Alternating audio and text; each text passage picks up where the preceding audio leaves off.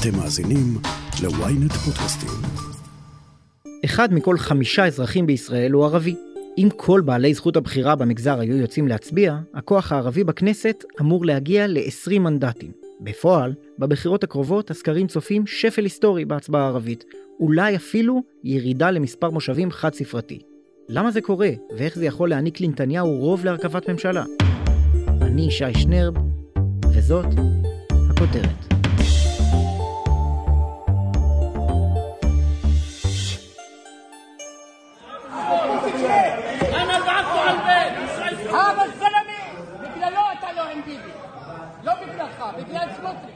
עם כל הכבוד לבצלאל סמוטריץ' ואיתמר בן גביר, דרמת הפיצולים והאיחודים האמיתית בבחירות האלה היא סרט ערבי.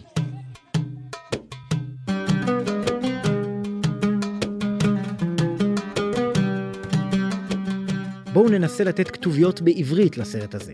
כשהן רצו מאוחדות ברשימה המשותפת, השיגו המפלגות הערביות 13 מנדטים ב-2015 ו-15 ב-2020, שיא כל הזמנים.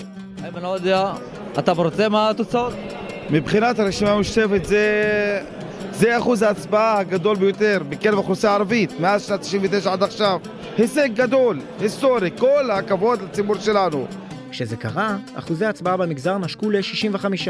אבל עכשיו אנחנו כבר במועד ה', המפלגות הערביות מפוצלות לרע"מ שרצה בנפרד, ונכון לזמן הקלטת הפרק, גם בל"ד מאיימת לפרק את הרשימה המשותפת. סקר מהשבוע שעבר הראה שיא שלילי בחברה הערבית, 39% בלבד מתכוונים לצאת ולהצביע. עינב חלבי, כתבתנו במפלגות הערביות, מה גורם לאדישות הזאת? אז הקול הערבי לא רצה להישמע כל כך הרבה אה, בבחירות האלה. השטח רדום כרגע, למרות שיש לנו אה, שתי מפלגות, אה, הרשימה המשותפת, שאו-טו-טו כנראה היא תתפרק. ויש לנו את רע"מ, שזו מפלגה מאוד מתחזקת, אבל כל הסיפור קורה כרגע בתוך הרשימה המשותפת. היום אנחנו יוצאים לדרך חדשה, רע"מ החדשה. בגישה פוליטית פרגמטית ריאלית שמנסה להשפיע לטובת החברה הערבית ושמה בראש מעייניה את הנושאים של החברה הערבית. בבחירות האחרונות היא התפרקה, רע"מ יצאה מהרשימה המשותפת, וכרגע יש את מפלגת בל"ד שקצת לא מוצאת חן בעיני כל ההתנהלות של הרשימה המשותפת, ומה שקורה כרגע הוא סוג של מעין משא ומתן, אה, האם אה, בל"ד תמשיך להיות בתוך אה, הרשימה המשותפת או לא. אה, אבל מה שיותר חשוב, מה שכל המפלגות הערביות לא משכילות עדיין לעשות, זה לשמוע אה, מה קורה בשטח. השטח בתוך החברה הערבית רוצה רשימה מאוחדת ומשותפת. הוא לא רוצה אה, התפרקויות, הוא לא רוצה מפלגות אה, קטנות עם כל מיני אג'נדות אה, שלא ממש משרתות אותם. הם רוצים אה, גוש חזק של מפלגה ערבית אחת, ואני שומעת את זה בשטח, אני שומעת את זה מכל מיני אנשים שמתגעגעים לבחירות שהיו בכנסת ה-23, שהרשימה המשותפת הגיעה בעצם ל-15 מנדטים. ומבחינתם זו הייתה הצלחה כבירה וזה היה מעין חלום שהתגשם שמייחד את החברה הערבית את כל ההשקפות עולם שהיו הייתה מפלגה אחת שאיחדה אותם ולזה החברה הערבית מייחלת.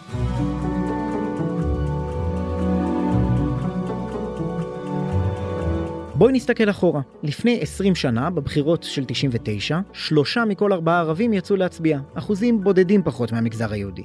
אחר כך, לאורך השנים, אחוז ההצבעה הערבי הידרדר עד שהגיע לסביבות 50 אחוז. ואז מגיעות בחירות 2015 עם הקמת הרשימה המשותפת, וכמו שאמרנו, הגרף מזנק לכמעט 65 אחוזי הצבעה. התפצלו שוב, אחוז ההצבעה ירד. התאחדו, חזר לעלות. הם לא רואים את מה שאני רואה? לא. כי לצערי הרב בפוליטיקה, גם uh, בחברה הערבית יש הרבה אינטרסים. Uh, יש גם השקפות עולם שכנראה לא, לא יתאחדו שוב, uh, כמו הגישה של רע"מ שאומרת שלא משנה איז, איזה ממשלה קיימת, אנחנו רוצים להיות שותפים. הרשימה המשותפת אומרת לא. יש לנו אה, גישה אחרת, שזה יותר חדש, אה, שהיא יותר אה, להיות באופוזיציה, להתנגד לכל מיני חוקים שקיימים בממשלה, ולצערי זה לא, לא יקרה, לא יהיה שוב איחוד, למרות ש... כל הציבור הערבי בעצם רוצה לראות רשימה אחת, ו- ולהפך, היה סקר לאחרונה שאמר אה, שכן, הציבור, ברגע שהוא רוצה שתי מפלגות שמשמיצות אחת את השנייה ושנלחמות אחת בשנייה, הציבור לא רוצה להצביע בכלל לשום מפלגה. המפלגות הערביות לצערי לא מצליחות לעכל את זה, וכרגע הן רבות ביניהן, ובינתיים הציבור הערבי מאוד מנומנם ולא רוצה בכלל אה, להשתתף בהליך של ההצבעה.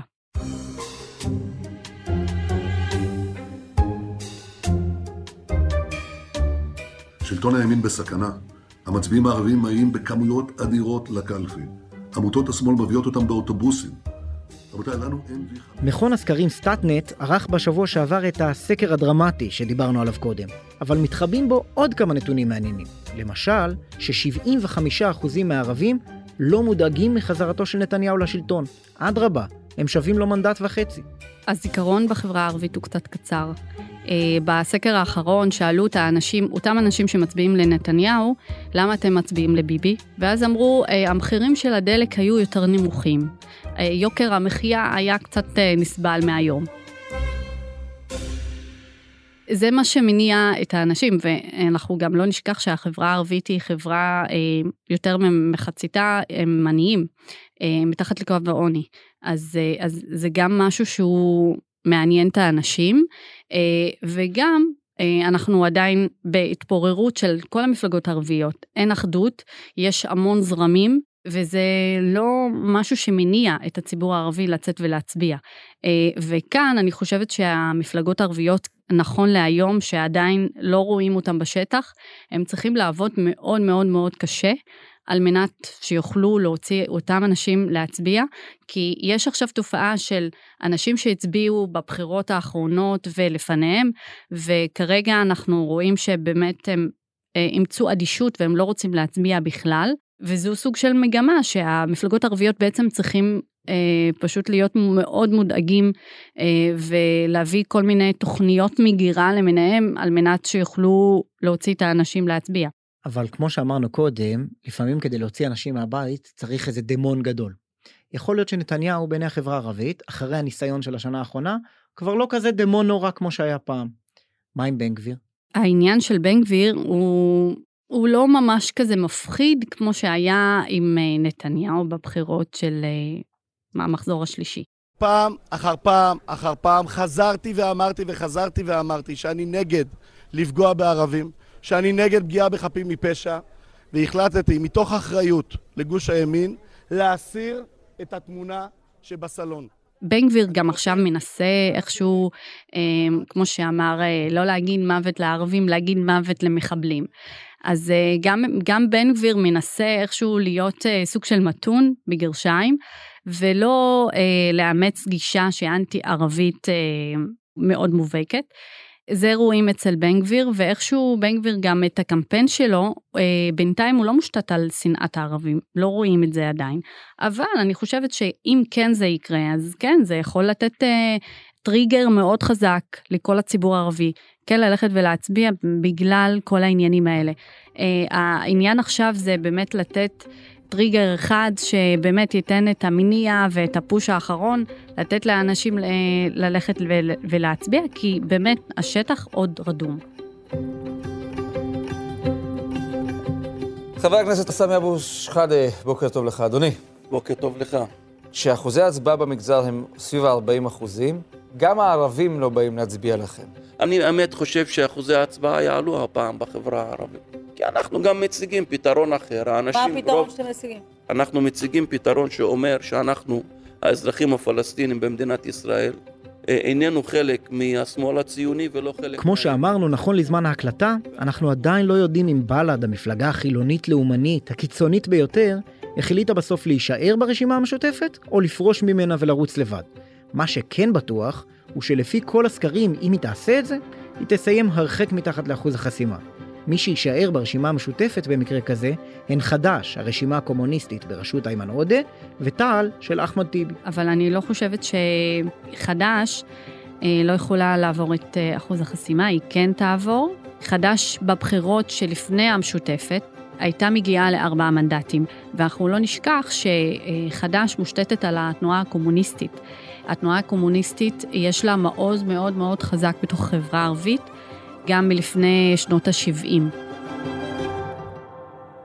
יש אנשים שהם מצביעים דור ראשון, שני, שלישי למפלגה הזאת, אה, ואין שום סיבה שהיא לא, היא כן צריכים, הם, אה, אנשי המפלגה כן צריכים לעשות אה, מאמצים כבירים בשביל להוציא את המעוז שלהם להצבעה, אבל אני לא חושבת שהם לא יעברו את אחוז החסימה.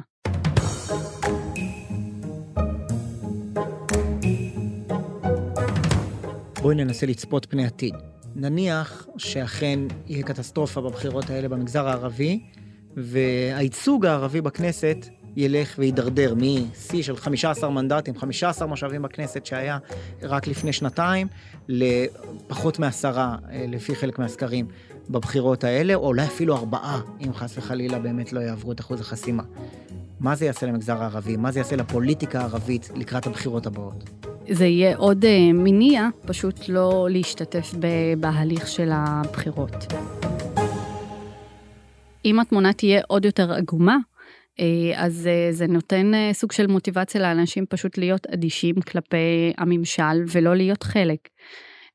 אלא אם כן יתעשתו שם ברשימה המשותפת וכן ירצו לעשות איחוד מחדש, כי זה הוכיח את עצמו בשטח, וזה באמת מה שהציבור רוצה. אבל אני לא חושבת שזה כן יקרה שוב, כי היו כל מיני ניסיונות, במיוחד עכשיו בתקופה הזאת, אה, לבוא ולאחד, ואפילו הייתה קריאה מתוך הרשות הפלסטינית לבוא ולאחד אה, את הכוחות, אבל כרגע אני לא רואה שזה יקרה. אה, מה שקורה כרגע, להפך, זה עדיין סוג של התפוררות, וכמו שאמרת, ברגע שלא יהיה ייצוג ערבי כמו שצריך וראוי, אז אה, זה ייתן עוד אה, סוג של אדישות אה, מצד החברה הערבית, באמת לא להיות שותפה. בעצם המפלגות הערביות מתפוררות לנו עכשיו מול העיניים, דווקא במערכת הבחירות שבה הנעשה אצלן הולך להכריע איזה גוש ינצח.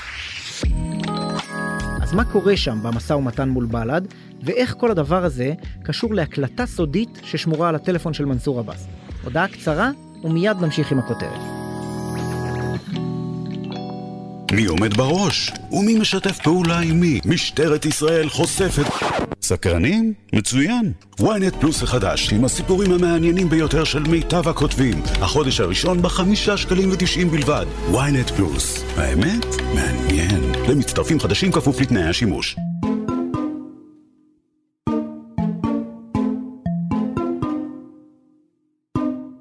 צריך לזכור שהיחיד שמחזיק, ב, נקרא להם פעילים בשטח, וקבוצות די גדולות פעילות בכל הכפרים והערים הערביות, זה חדש, ו, וזה לא חדש. זהו אייל חדיד, עיתונאי ומגיש ברדיו א-שמס, שמשדר מנצרת.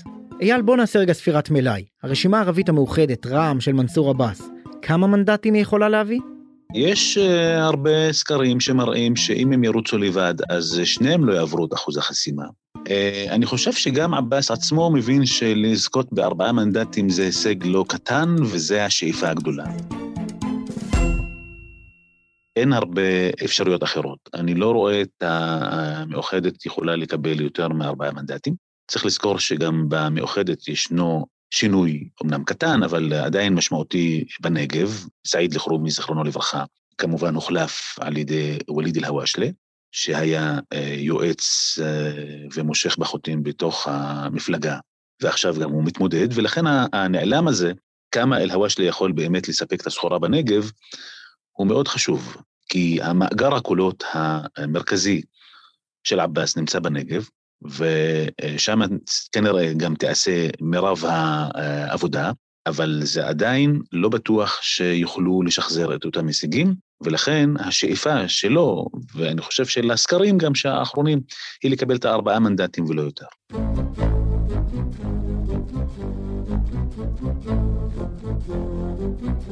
את אחוז החסימה אנחנו בשעה עשר כבר ניחשנו שאנחנו נעבור. בשעה שלוש בבוקר אמרנו שיש לנו 160 אלף קולות. אנחנו כרגע מדברים על חמישה מנדטים. אנחנו מקווים שנצליח לשמור אנחנו מדברים כל הזמן על נתונים, אבל יש עוד נתון אחד. 65% מערביי ישראל, גם היום, אומרים שהם בעד השתלבות בקואליציה. אם ככה, למה אחרי שמנסור עבאס עשה את זה, היסטוריה, מפלגה ערבית בקואליציה, אחוז ההצבעה עומד להיות בשפל, לפחות לפי הסקרים?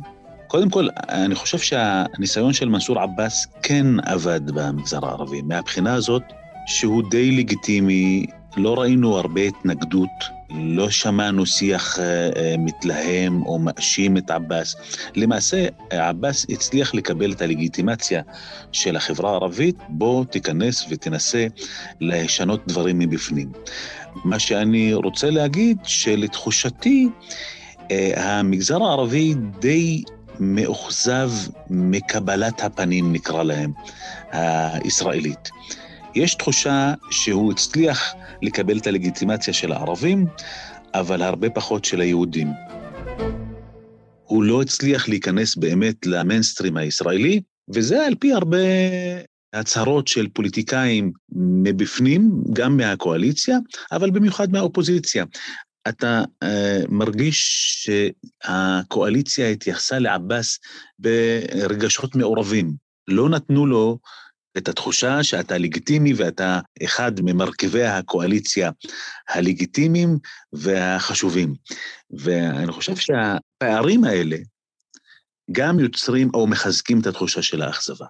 כחלק משיתוף הפעולה הזה, בהמשך ניהלנו משא ומתן קואליציוני מתועד בפלאפון שלי, ואנחנו כנראה שנצטרך להוציא חלק מזה למרות שאנחנו יודעים שעם... אז למה מנסור עבאס עדיין לא משחרר את אותן הקלטות מפורסמות של נתניהו מחזר אחריו? קודם כל, אני חושב שעבאס מתנהג אה, כפוליטיקאי אה, גם אחראי, אבל גם שיש לו אה, מה שנקרא תוכניות מגירה.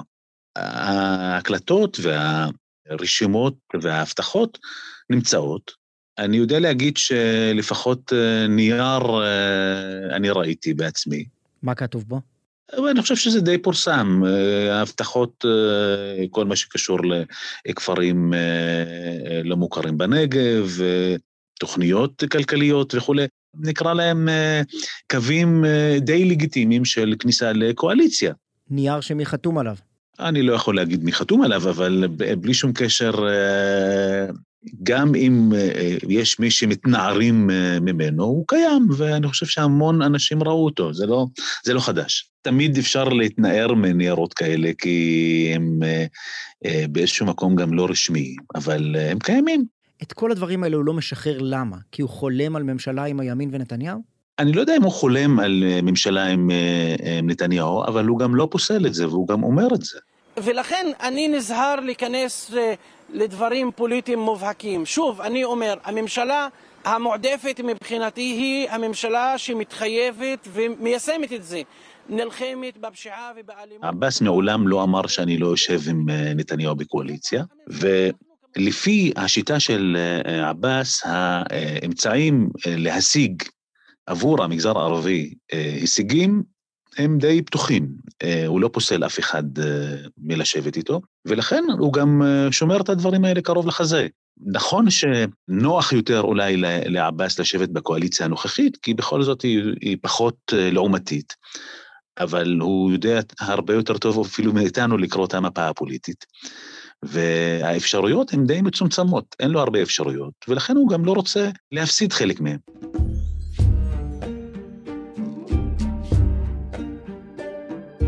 אז למרות הדם הרע בין עבאס לנתניהו, לרע"מ חשוב לשמור על הערוץ מול הליכוד נקי.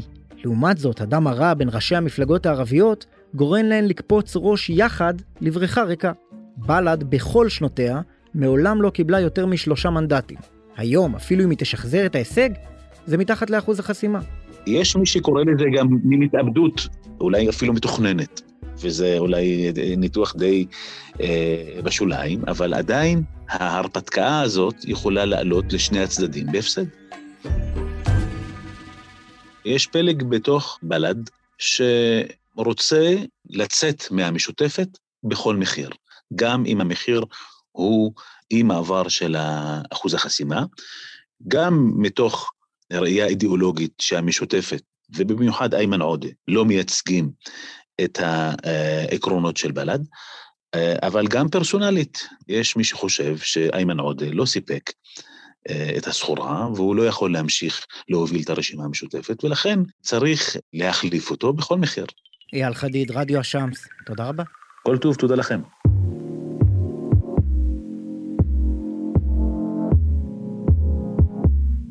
דיברתי עם מישהו מהמשותפת, בכיר, שאמר שכרגע יש משא ומתן עם בל"ד, ואם היא תמשיך להיות חלק מהמשותפת או תצא משם.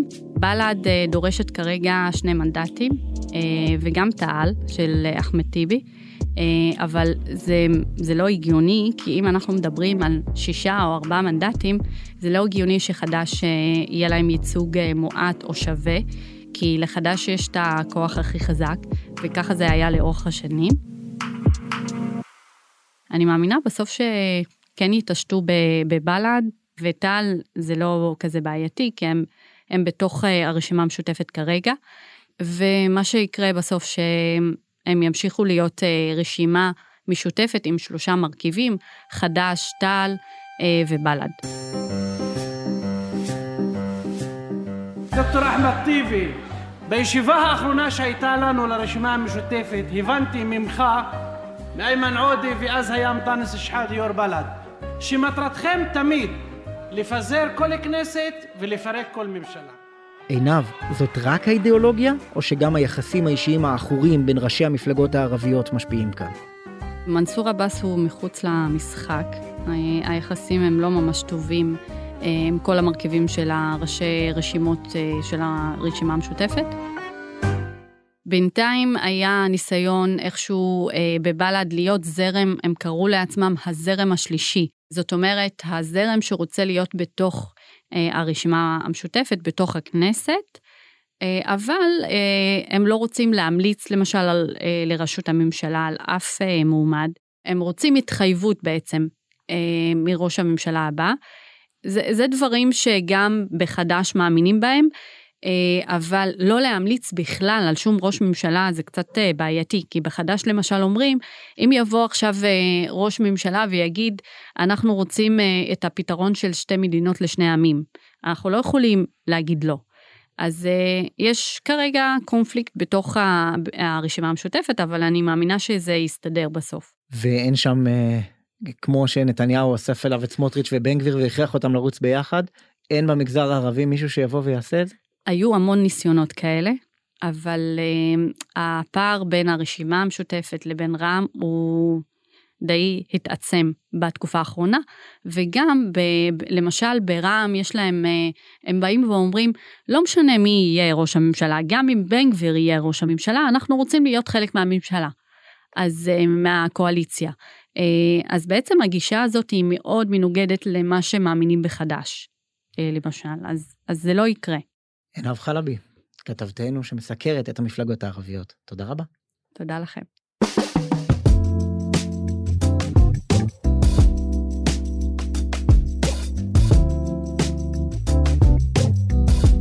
האבסורד של הקול הערבי הוא שדווקא כשהוא מסוגל להכריע את הבחירות האלה, הכל משתתק. הציבור אדיש, הפוליטיקאים שלו רבים ביניהם, ואחוז ההצבעה צונח. התרגלנו כבר למונח קמפיין גוואלד, שנכנס לקלישאון הפוליטי בכל פעם שמפלגה מסוימת מריחה מקרוב מדי את אחוז החסימה. אבל יכול להיות שבקרוב נצטרך כולנו לשמוע על קמפיין אל-חכוני, הגרסה הערבית לגוואלד. זהו, עד כאן הכותרת להפעם. אתם מוזמנים לעקוב אחרינו בוויינט או איפה שאתם שומעים את הפודקאסטים שלכם. אם זה קורה באפל או בספוטיפיי, אתם מוזמנים גם לדרג אותנו ולהאזין לפרק נוסף שלנו על מצביעים שרוצים ללכת עם ולהרגיש בלי. חפשו את הפרק שובה של זהבה. עורך הפודקאסטים הוא רון טוביה, תחקיר והפקה אלי שמעוני, עריכה וארכיון עם גיא סלם. אני שי שנרב, נשתמע בפעם הבאה.